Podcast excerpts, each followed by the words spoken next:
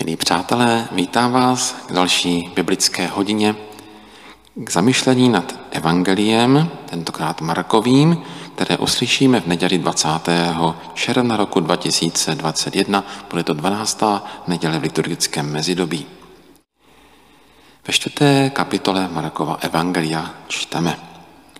Jednoho dne večer vybídl Ježíš své učedníky.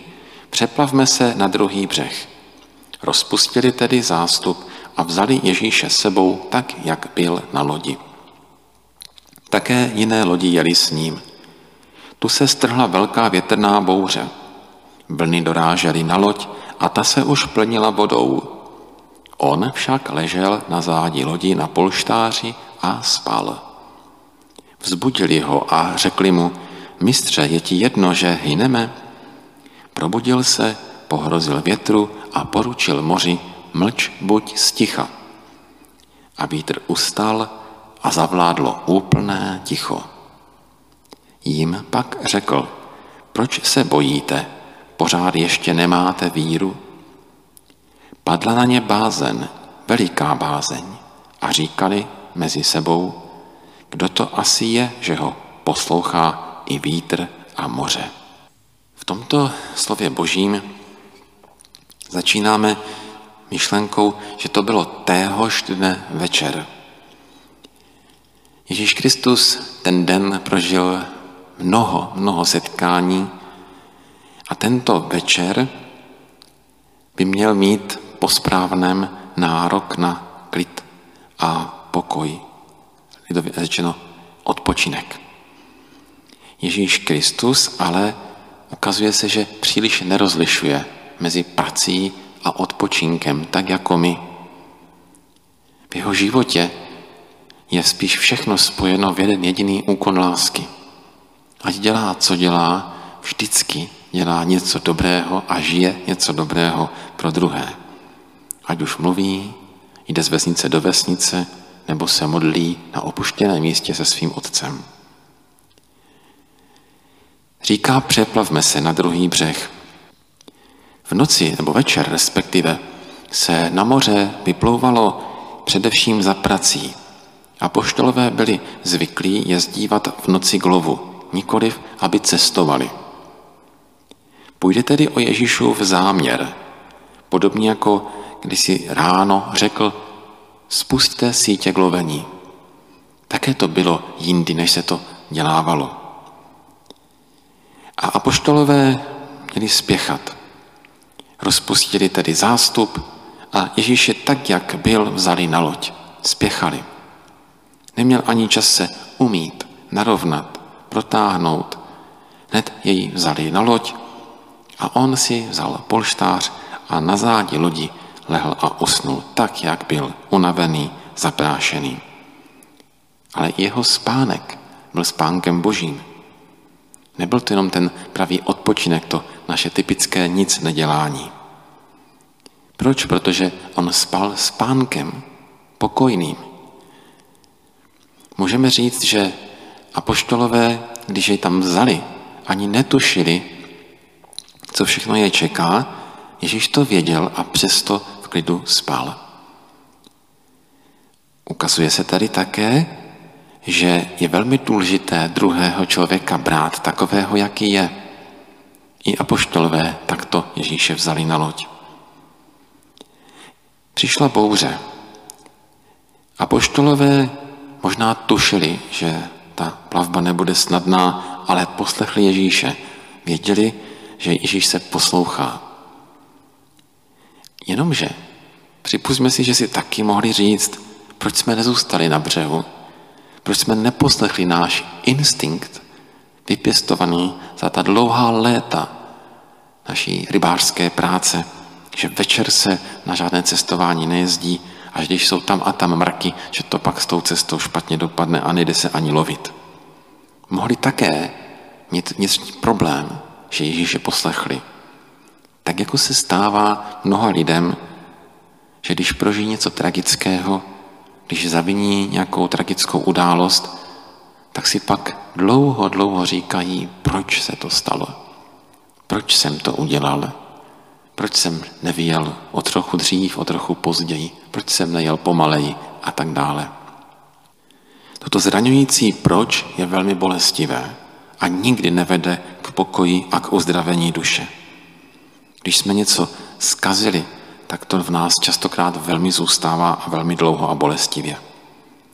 Noc, bouře a moře jsou v tomto případě skutečně obrazy smrti, do které apoštolové vkročili a mohli, mohli je naplňovat vyčitkami, těmito otázkami. Zachránit se ze smrti, to je ta přirozená potřeba člověka. Oddálit ji, zůstat mladým, zůstat dyl zdravým. Jenomže to někdy z lidí dělá egoisty. Odstraňují pak ze svých cest a ze svého života ty, o kterých si myslí, že jim na životě ubírají.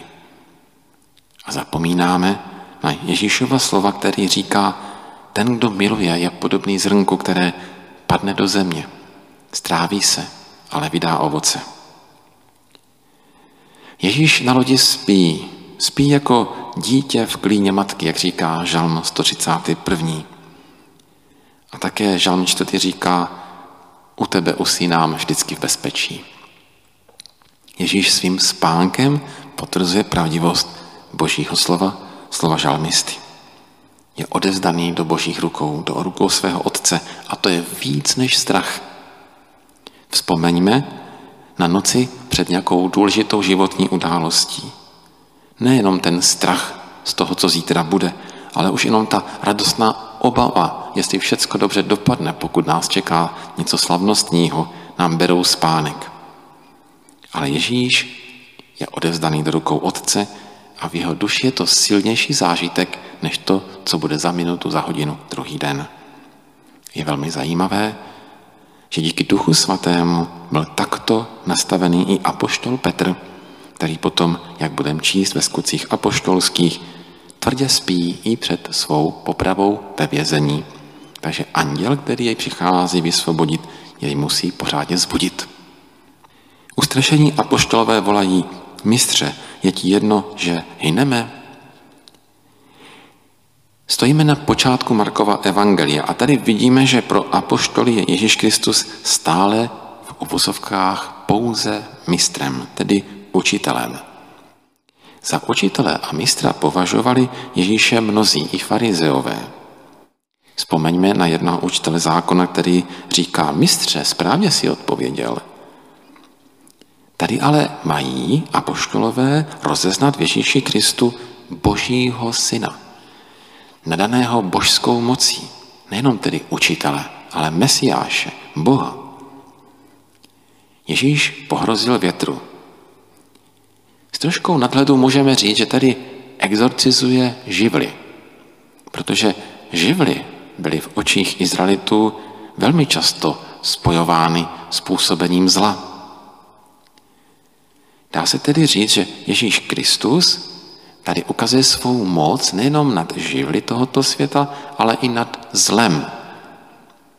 Kolikrát se totiž stává, že i zlo vstupuje do našeho života přes námi neovládané živly. Jakmile si přestaneme hlídat svou životosprávu, jídlo, myšlenky a podobně, tak se nám vymykají z rukou a přes ně se také může našeho srdce dotknout zlo. Ježíš Kristus dále, tím, že uklidnil vítr a bouři, ukazuje, že on jediný jako Bůh může měnit řád stvoření a zasahovat do něj, aniž by jej narušil. To je něco, co my lidé neumíme. My umíme využívat přírody a jejich zákonů, ale neumíme je všechny tak provazovat nebo je využívat, aby jeden druhý nenarušil. Takže po našem působení ve světě častokrát zůstává nejenom užitek, ale také mnohá škoda. Proto můžeme říct, že genialita božího stvoření spočívá i v tom, že jsou tyto zákonitosti světa všecky navzájem provázané. Člověk se začne bát svých každodenních starostí právě tenkrát, když jim jakoby podlehne. Když zjistí, že jsou silnější než on. V tom okamžiku je velmi důležité zachovat se jako apoštolové. utíkat k Ježíši.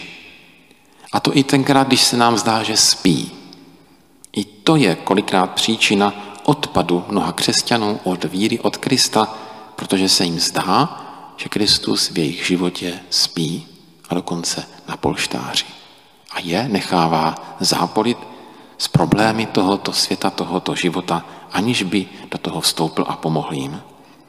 Apoštolové jdou Ježíše zbudit. To je důležité.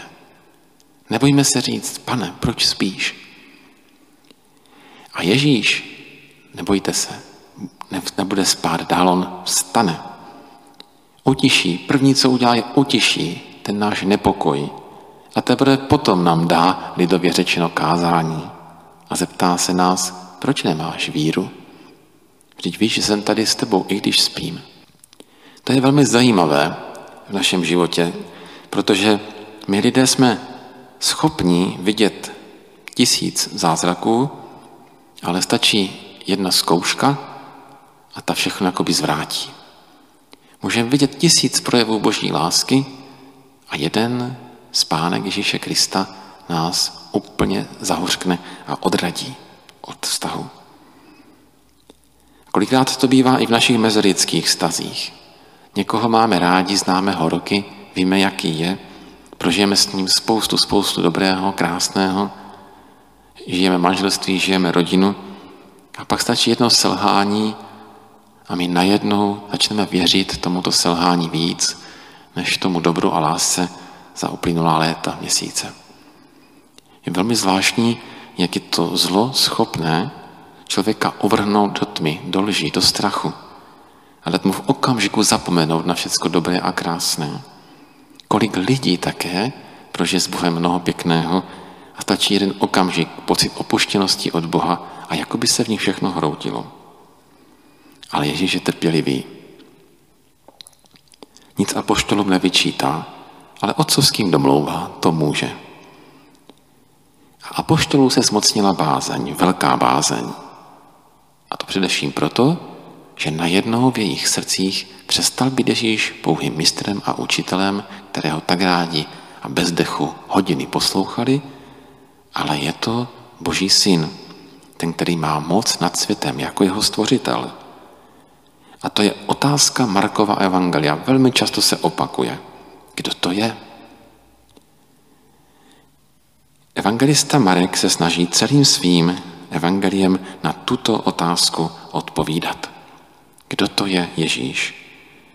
Proto také evangelista Marek ukazuje nejenom na Ježíše učícího, ale také na Ježíše, který koná boží mocí tyto velké divy, abychom uvěřili, že je boží syn.